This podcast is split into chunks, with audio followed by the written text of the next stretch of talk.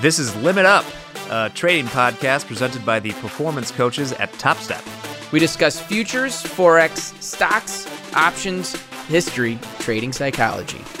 Basically, if you can trade it, we'll try our best to make sense of it. Now, on to the show.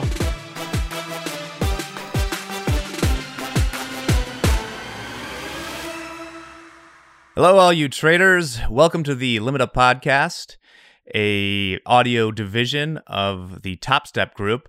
I'm Jack Pelzer, joined by Dan Hodgman from Geneva as usual. Dan, you busy this morning? You know what? I slept in this morning. I've had a long week, a couple weeks, I should say. Time change messed with me a little bit. The alarm went off at 5:30. I said, "Screw you, alarm! I'm not doing anything this morning," and I slept in until 8:15. I didn't get out of bed. I said, "Screw it." Yeah, I did that yesterday. So today we're recording on Tuesday. The clocks reset or sprung forward in the United States on Sunday morning at like 2, and I wouldn't think 1 hour would totally mess with my day, but man, did it. I did the same thing on Monday morning. I got up and then just went back to bed for a while. I don't think usually it's hit me like this. This is like obviously we're we're now one year work from home, but I think the first time this happened last year wasn't as big of a deal because we were just all kind of in shock with our whole new life. But this year, like, I just I didn't have it in me this morning. We got four inches of snow out there, and I'm over here thinking to myself, I'm like, you know what? What's gonna happen if I show up a little late today? I'm just not gonna trade. Or if I am, I'm just gonna do my prep much later and maybe I'll get something in the afternoon. But sometimes you just gotta, like we talked about a couple weeks ago, you just gotta take some time off. And I did that this morning. Yeah, and that's a good point because we're kind of what we're doing today, and I'm super excited to talk about this because it's one of those just rockin' glamorous, sexy, destructive parts of trading and the psychology that goes into it. Today we're talking about going on tilt. And uh, we'll get all into that, but uh, part of the reason that maybe Dan and I are a little bit tired is we got a number of things going on right now at Top Step. Uh, we sent out the emails. Market Mania is here. Fill out your bracket. We got probably close to five or six hundred by the time the first uh, 24 hours is up.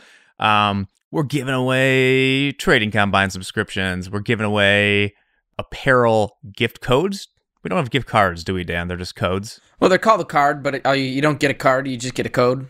But at the end, when you're signing out, it asks if you have a gift card and put your code here. Yeah, listen, if you win and you want a card, I will fax you one. Just There give me go. your fax address. You, you can't rely on me having a fax machine, but I'll find one if you have one. We'll make this happen. Uh, then you'll have to cut it out with some scissors. And then you're going to have to go put the code in on the website Yeah. uh, that's on the card. Yes, or you you can send me the card if you want the full old school experience. You can then mail me that card back, and I will input it for you.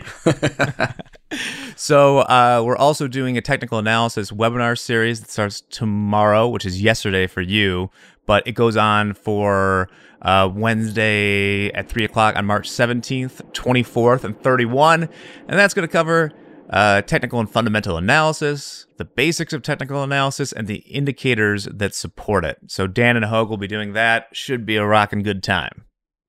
Yeah, it'll be a fun time. I'm looking forward to it. And uh, we've talked about it in the past. You got to have some sort of understanding of both to be successful in this. Great. And I just want to kind of get right into it because today we're talking going on tilt. And I thought just like a uh, bad high school graduation speech, we would uh, be like, Merriam Webster defines tilt as. Uh, but Merriam Webster obviously doesn't have it. So tilt is a term. I think the definition in there would be just it started to lean over. Yeah, so something that's higher on the right than on the left. That is tilt. Um, Dan, before I give you the definition, I'm going to reveal where people think the term came from. Do you know what know about this? Yeah, I mean, I have the outline with it typed up on it. Well, now you've just ruined the magic. I've actually thought I've thought about um, keeping my own separate notes so I can surprise you on it. But I mean, I'd be um, okay with that. Yeah, I just didn't have time to do it this morning when I was outlining. Um, so tilt is it's, it's originally from a poker term, and it concerns mental or emotional confusion or frustration. I got this from Wikipedia. This part, in which a player adopts a less than optimal strategy, usually resulting in a player becoming over aggressive. It's closely associated with another poker term called steam. I don't play a lot of poker, so I don't know what that means. But in its simplest form, going on tilt means you lose everything that we talk about that you're supposed to be building, which is discipline, habits. You get down money, you get angry. And where the term comes from, Dan, is uh, people think it comes from pinball, in that people would go ape shit on a pinball machine and start trying to lift it up to move the ball around. And there was a uh, light up sign on a lot of these machines. If you see them, that yeah, like it says tilt. the alarm I- goes I- tilt, tilt, like you're cheating. we had a bunch of pinball machines growing up in my parents' basement, and uh, we regularly. I, to be honest with you, I had no idea that this was related, but I do remember it growing up when we would try and tilt the pinball machines to get extra points to keep the ball on the high side in the the ring a ding area, and al- always that light up top. We had uh, we had a fun one. It was a T Rex one that the T Rex would light up and scream tilt. Pinball is fun. When the uh, all the lockdowns are done, I'm gonna go somewhere and play me some pinball, There you just go. like it's the, the '60s. Just come to Wisconsin. There is no lockdown. we'll see. I got. I figure I got about one more, one more month. I can make it through, and then uh, it'll all be good. Light at the end of the I- tunnel. on this topic of tilt and gambling, um, I'm going to use this platform as a point to uh, discuss some of my own struggles. Um, about a week and a half ago, I was at a bar here in Wisconsin, and here in Wisconsin, we are big on this term, this gambling thing called pull tabs. And pull tabs, basically, what it is, is a little piece of cardboard, and you pull a tab out, and you have like five or six little tabs on each cardboard, and they're a dollar for a little thing. And um, each one you pull out, you look to see if you win. Sometimes it's a buck. Well, about a month and a half ago, I won $500 on a pull tab. And I've been riding that high ever since. So last uh, week and a half ago, I was at the bar. I had a $20 bill. I went, or I had a $20. That was all I had cash on me. I went and got 20 bucks worth of pull tabs, which is a pretty standard purchase, is 20 bucks. So these are like physical scratch offs. It sounds like. Yeah, but you pull the tab off. Okay. You Okay, pull a okay. tab instead of scratch. It's a bar. It's a total bar gig. So I got twenty bucks of pull tabs. I took a total of like six dollars of winnings. So I turned twenty into six. And I said, you know what? I made five hundred bucks a little while ago. I'm gonna pull some cash out of the ATM, and I'm gonna, I'm gonna, I'm gonna take a stab here. I'm gonna see if I can get that big thousand dollar winner today. So I pulled out a hundred or two hundred bucks. Like, okay, I got cash for myself, and I'll do another forty to sixty dollars in pull tabs. Well, I'm ashamed to admit that all two hundred dollars went into the pull tabs. I just deviated from the plan. I got on tilt. I was looking for the big winner, and I walked away losing all two hundred dollars. Yikes. that That's is a, uh, that's a cable bill, in my opinion. right. I'm surprised. Well, if you had your cable there, you'd be set. You would know not to do that. So, just for clarity, we all go on tilt. It happens. It's a regular thing. And uh, I had a plan. I deviated from that plan, and it led me to losing all my money. Well, that's the biggest thing about it. I want to start. I'm going to start with a historic example, a cautionary tale of one of our one of our favorite tragic trading stories ever.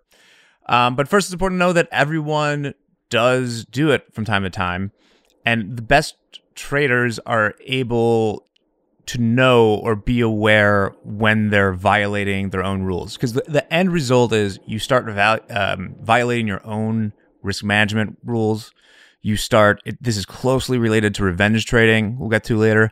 It's basically you are not thinking clearly and you are executing your strategy uh, you're, you're frantic is basically how i'd put it. You're just trying the damnedest to undo what's been done is at least how i've experienced it. Case in point and we could do a whole episode on this and i want to sometimes because there's more articles that go in the depth about this. But i think we've mentioned before now because you can see the story I'm about to tell. Is this the guy? Do they have a, a day named after him on the uh, in the grain pits? Did Mick talk about this at some point? I believe they do.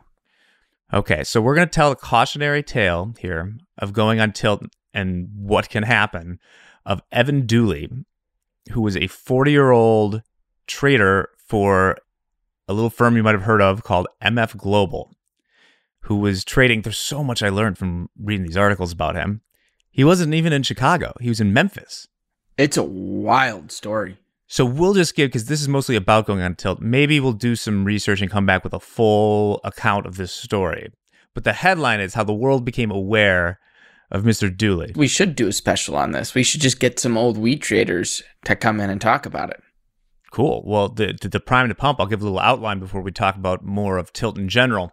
So in February, I believe late February of 2008, MF Global had an emergency conference call with their investors in which they disclosed that one of their wheat traders had managed to lose $141 million in wheat futures in a matter of days, I believe. And that was about one fifth of their market cap. And Dan, as I noted here, uh, Jeff Corzine took care of the rest of, or Jon Corzine took care of the rest of that.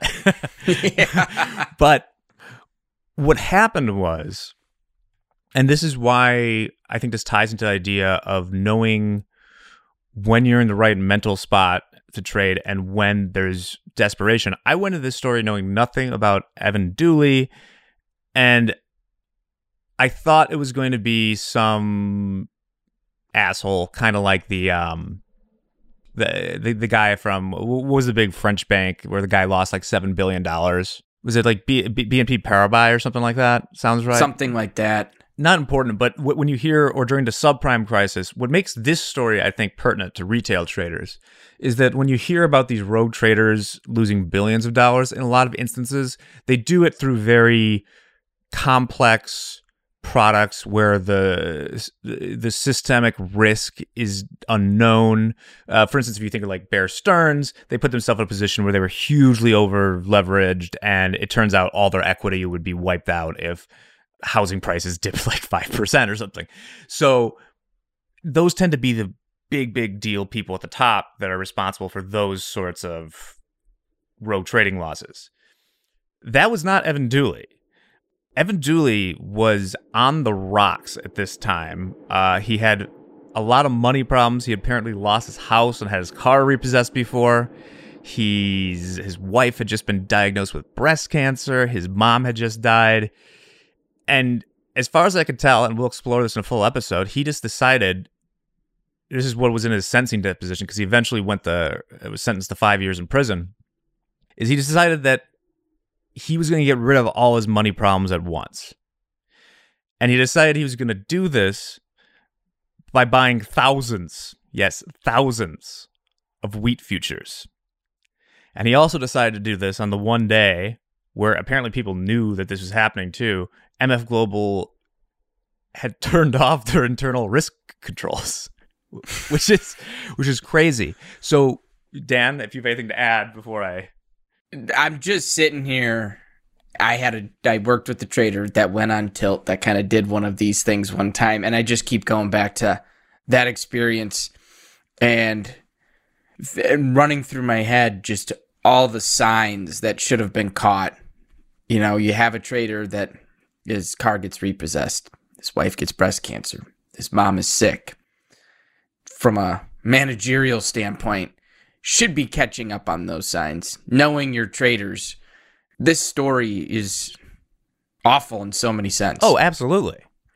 And it's so much more like once you start learning about the human part of it, it's it's it's rough. I, I definitely like feel for the guy. He I think also had substance and um you know alcohol and gambling problems as well. Uh, once again, all things that they should pick up on, or certainly not remove that person from their right. internal risk. If you got an employee that's living in Memphis but trading in Chicago, you should regularly be checking in on maybe have him come to Chicago every couple weeks just to see how things are going, especially if he has access to trade thousands and thousands and thousands of outright futures like that.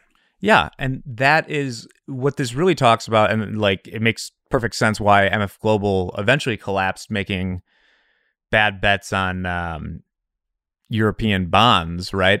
But I was I we were very involved in the 2011 one uh, with MF Global. So when I was looking at stuff and I just saw MF Global, I thought we were going that route and thinking. I remember when they shut down and locked up all clearing firms. Dowd Westcott was in the process of purchasing them, and I cleared through Dowd Westcott, and uh, everyone got locked up. Well, you know what we'll do in the next couple weeks? I'll say within the month, we'll do a whole episode that'll be about Evan Dooley and MF Global. Because so, so, let's not give away too much now. Um, I too was connected to that through the company I used to work for. We luckily got out of Dodge before um, MF Global went under. But um, basically, not extreme, but things like that happen to everyone. Like, hopefully, I hope that all our traders out there aren't facing the same problems as Mr. Dooley was. But his mindset really kind of showed me exactly the, the concept of tilt. It's F it. I'm down this much, or I, I, I need the money now, which is why we always say only trade what you can lose, and why it's so hard to be a professional trader full time, where you have to make money to pay your bills that way. And I think one important thing to note too, when you look at this concept, yeah, 141 million, you know, that's a number that people stick out, but it's all scalable. And when we talk scalable, a lot of times everyone's like, well, can I scale it up? It also is re- reverse scalability. It can scale down. So if you're in an account, let's just simply talk about a trading combine here at Top Step. You are have a trailing max drawdown of 4,500 bucks. You're down 3500 overall in the account so you're 1000 bucks away and you say to yourself well i got two options here. I can take that shot and whatever happens happens or i can try and slowly trade out of this. A lot of times i hear about or i see traders trying to take that shot to get out of it and it's the exact same concept. Maybe it's only a thousand of risk and not 141 million but the concept still applies and if you start if you apply those principles when you are trading in this simulated environment or you're trading on the small scale, when you do get to that big scale, or you get to that live account, you have started to ingrain these principles within you so that when it does happen, because the one time it works is the one time you're going to remember, not the 99 times it didn't work. And so you'll always remember that one time. And so it's important to remember that no matter what, if that process or that thought comes into your head, F it, let's just take a shot. Well, probably not someone I want to be trading with. I'll just to be blunt. No. And it is about management of it because we all do it. I just threw in a couple things out there. Like I'm sure he wouldn't mind us telling because I think you mentioned it.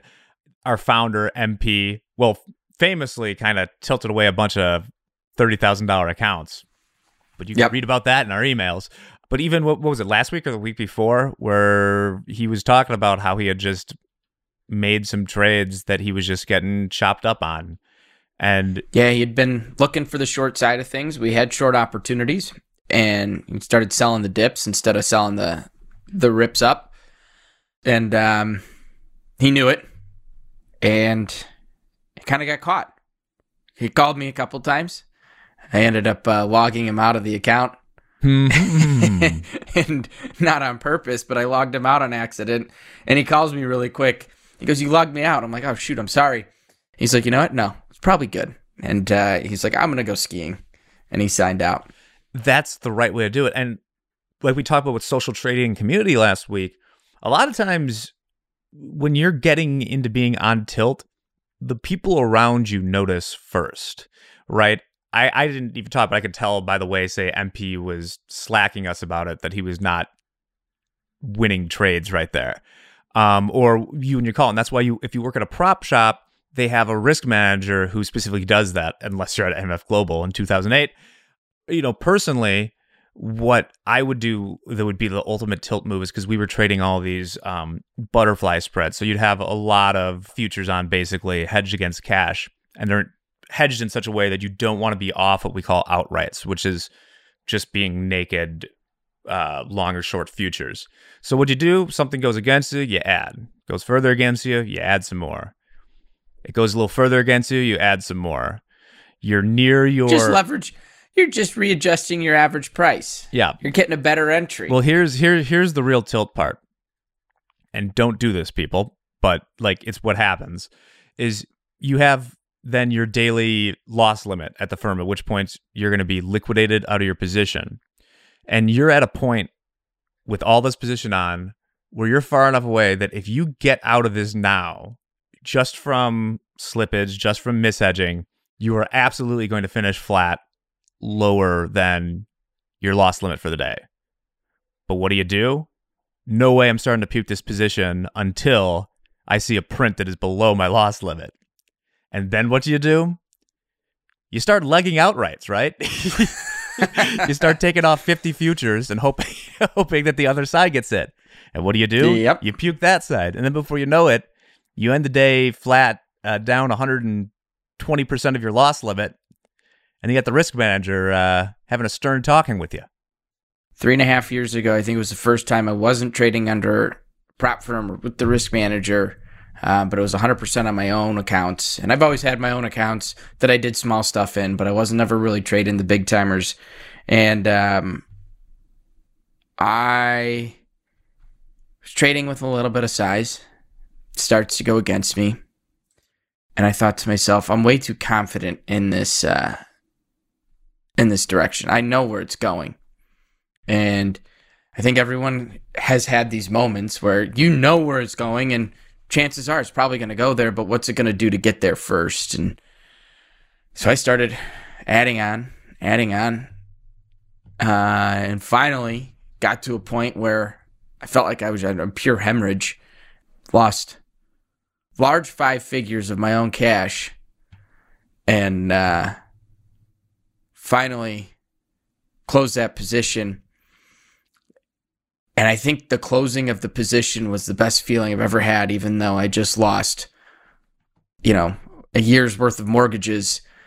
And it felt like such a relief.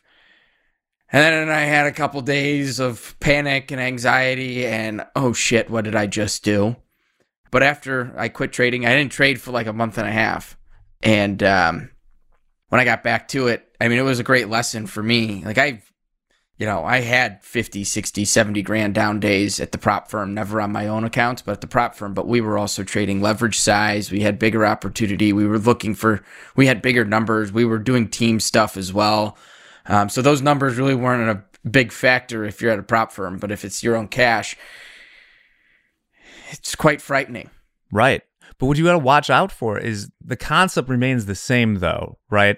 I mean, I like what you said about once you were flat, it was a good feeling. You know what the damage in. To me, the worst thing is having a position on that you don't know like how this is going to end as far as because especially with some of those prop shop because I'm sure it's the same way you're trading a bunch of bigger hedge positions it's like there could come that moment sort of like uh you know Matthew McConaughey Wolf of Wall Street type thing where it's just like whoosh and then yeah. you, you know you were at something that was really making you hurt, and then it's four times worse. You know, the, I, I've just heard absolute horror stories of that. I've, I've seen right. I've seen people lose over two million dollars overnight. Hmm. I've watched it from all over the places, and I, I like you know the point you make. There is such an unknown when you're in that. When you get on tilt, you know, when you're in a good trade or a bad trade, whether it's right or wrong, profitable or loss, we know where we're getting in. We know where we're getting out. We have our stops in place. And there's really no stressor involved in that, in my opinion. Like, if I'm just trading normal without any issues and no, not on tilt or anything, I, I know where my entries, I know where I'm getting in. I know where I'm getting stopped out if it goes against me. When we get on tilt, what I see is you start to lose that sense of knowing you're out, right? Yeah. Just come on, just please turn around. You're doing everything you can. You're praying to every God there is in the world. I mean, you're doing everything because you don't know where your out is. The only out is the, the moment you say, all right, SOS, 911, cancel all, get out of this thing. That's your only exit. You're not putting a stop in there and saying, well, if it's a stop, I'm getting out. No, you yeah. just keep letting it go. So this goes into some of the signs that you should be cognizant of. I mean, the big one is do I have way more size than I usually do on, and I'm in the red on the trade? That's a big one, which is kind of connected to uh, the idea if I weren't in this position, if I were flat and had a zero P and L, would I get out of it here? If I were up a bunch of money and was just handed this position, would I still stay in it? These are all things to think about. And lastly, I think a real important one is um, I read some article. I, I, wish I could remember who did it. Was talking about their things to look. I think it was SMB Capital or something like that. Was talking about for a lot of people, there's some level of being down, and it's different for everyone. You know, it depends on your risk tolerance.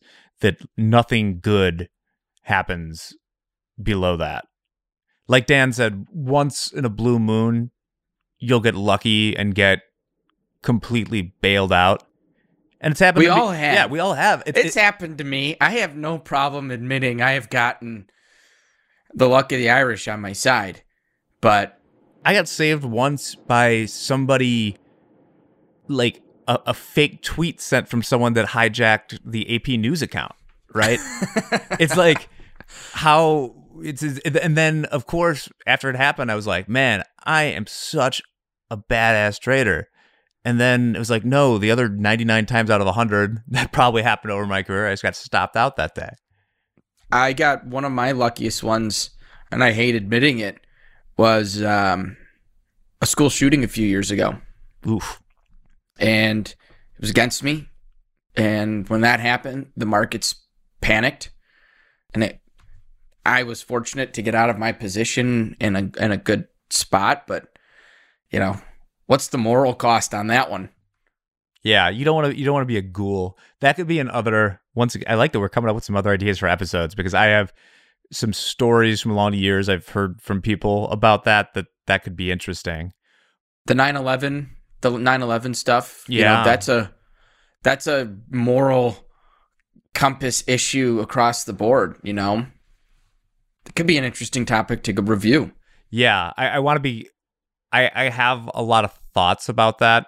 And I think that it would be worth doing an episode or something because it is almost such like a heavy topic that I don't want to just kind of like spew off the top of my head at 10 30 a.m. on a Tuesday. Right. I mean, it is a really difficult topic. Got to think a lot through that one because there is there's TV shows that talk about it. You know, Billions is one that kind of dives into what happened back then. I love that show too. So if you're looking for a good show to watch, that's uh, gonna you're gonna enjoy in the evenings on these cold, snowy nights. Uh, check out Billions. I am, especially since they have like a, a, trading psychologist on it, right? A performance. Yeah, they have a they have a performance coach, a legit performance coach. Well, once you've recognized, uh, kind of the reason they have performance coaches is like once you've recognized that you're being suboptimal with your decisions, um, what you choose to do it's similar to kind of what we talked about last week. It's, I would say, don't be afraid. In fact, do tighten your risk metrics if you're trading poorly. If there's one thing that I feel like discipline wise, that I think this is something that's so much easier if you're at a firm which does it for you. So if you're at a firm, they will just like give you an email being like, this is your new risk limit. And then you can like lobby for them to go up if you're doing well. But when you're by yourself, if you have the cash to put in a brokerage account, there's no one who's going to be like, hey, man, slow down. Right. And that's the thing that I think is lost when it comes to working from home and the retail aspect is we talk discipline a lot but what does it take to be disciplined it takes accountability to hold that you hold you to that discipline right because yeah. it's it can still be considered discipline if you say, "Well, I changed my rules in the middle of the day and said I could lose five thousand instead of a thousand. Oh, but I stuck to my rules. Oh, okay. Well, you stuck to your rules. No one's holding you accountable to it. You changed your rules midday. Okay, fine. Yeah, it's almost the most important part of trading is probably protecting what you have. It's it's manage your own risk. But I think that people should spend time not just thinking about how they're going to develop as a trader or looking at the indicators and the actual we'll just call it trade execution, trade management versus thinking like because you probably won't have a designated risk manager as a professional trader. Think about how you would allocate funds. Like be honest. If you can't be honest with yourself, I mean, who can you be honest with? think about if you worked for a firm, they would be giving you more of a risk limit based on how efficiently you, use that capital. And if you find yourself struggling, be your own risk manager and be, be cut cut that down because you're not you're just throwing bad money or throwing good money after bad at that point. And then on the same side, have a system, have a plan for how you're going to increase your size, increase the amount you have in there if you're trading well. I usually do that, I would say, like on a weekly or monthly basis. I think we did a coach's playbook once. I wouldn't do it daily. I wouldn't be like, man, I knocked it out of the park yesterday. Better double my size today because right. that's, that's how you erase that day. The people that do that usually follow up with an awful day. Oh, definitely. That feeling of invincibility, it never lasts for too long, right? Not at all. So, but it, yeah, definitely take the time, reassess, readjust. Typically, if you have a really bad day, the next day you come in, that needs to be an immediate assessment. Following a really good day, nope, no immediate stuff. If you've been running pretty well for a month or two straight, hey, by all means, make those adjustments. Uh, give yourself some more leverage. I don't think there's anything wrong with that. I'm not one to shy away and say, well, you know, I like trading and I like to manage my risk and I want to minimize my prop. No, I'm here because I like to make money I'm not going to beat around the bush on that one. I want to make as much money possible doing this. I don't want to work past 45 years old type thing. But it's a balance. It's a definite balancing act. You know, manage your risk, be smart about the decisions. But when you're when you're knocking it out of the park, take advantage of that because it's not always that that's going to happen. So start taking some cash, start leveraging in when you get to that point. You just don't can't be too premature on it, right? You have to you have to give it its due diligence. And the second it goes wrong, instead of going on tilt and leveraging up, be quick to say, "All right, hang on, hang, I'm struggling here. Let's just downsize really quick. Let's cut, cut back a little bit. Let's get some winnings. Cut it in half. Let's get some Why green. not? Yeah, I'll tell a lot of traders too when they, you know, they're having one of those week or two weeks where they haven't had a winner. I'll just say put on a one line. If you can pick up a tick, take the tick, and it's a green day, and then shut it off if you can get that one tick, psychologically, just getting that one green day under your belt really helps kind of reverse the track that you're on. Yeah, set you know set your stops, take a walk, just and and like we talk about taking time off. You know, just don't be afraid to take that day off if you're you you know you need to be a have your slump buster right.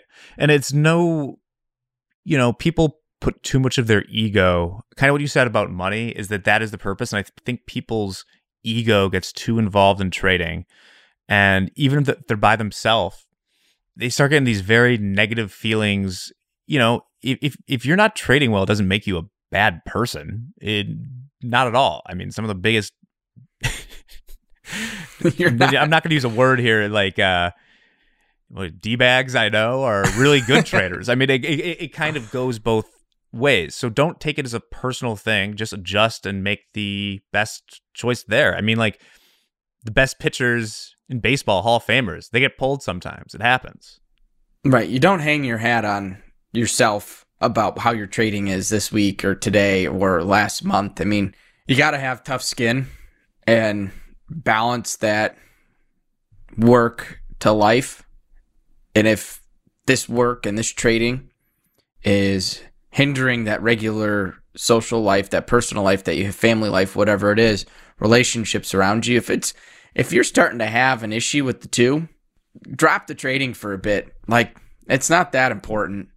If you're reliant on making money this week to financially survive, you're probably in the wrong in- industry as it is. Mm-hmm.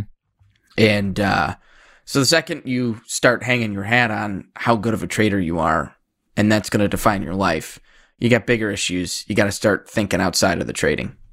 I think that's a good kind of last word on tilt for now. And now we've whole. I mean, this was a pretty blunt and forward conversation we had today. I mean, you have to be because I everybody goes on tilt, and the way that people handle it, I think, is because you know I feel like we can't preach discipline and habits and all that stuff without talking about sort of what happens when you don't, right? The other side. And I, I think sometimes people think too much about the trades themselves being bad versus their mindset or you know, sometimes traders were described as like scrappy, gritty. That's all good and well, but you don't want to be, you know, like Dan. Have you seen the movie uh, Bad Lieutenant?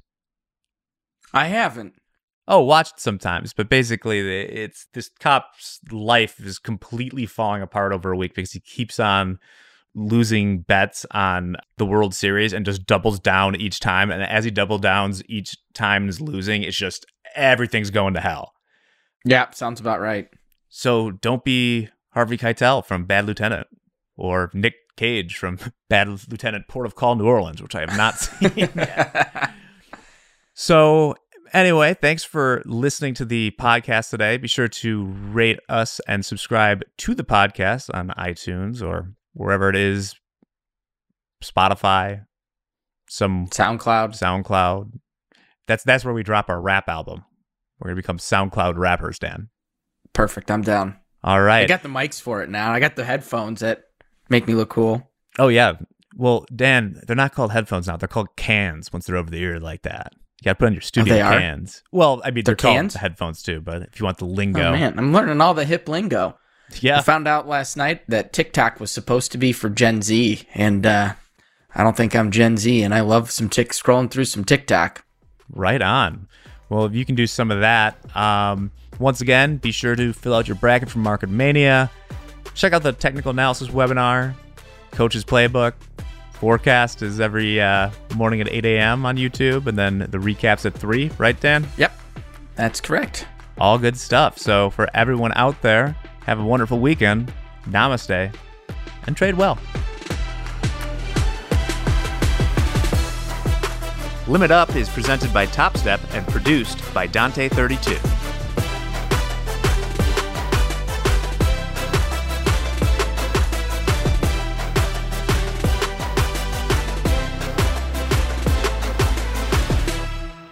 Futures and Forex trading contain substantial risk and is not for every investor. An investor could potentially lose all or more than their initial investment.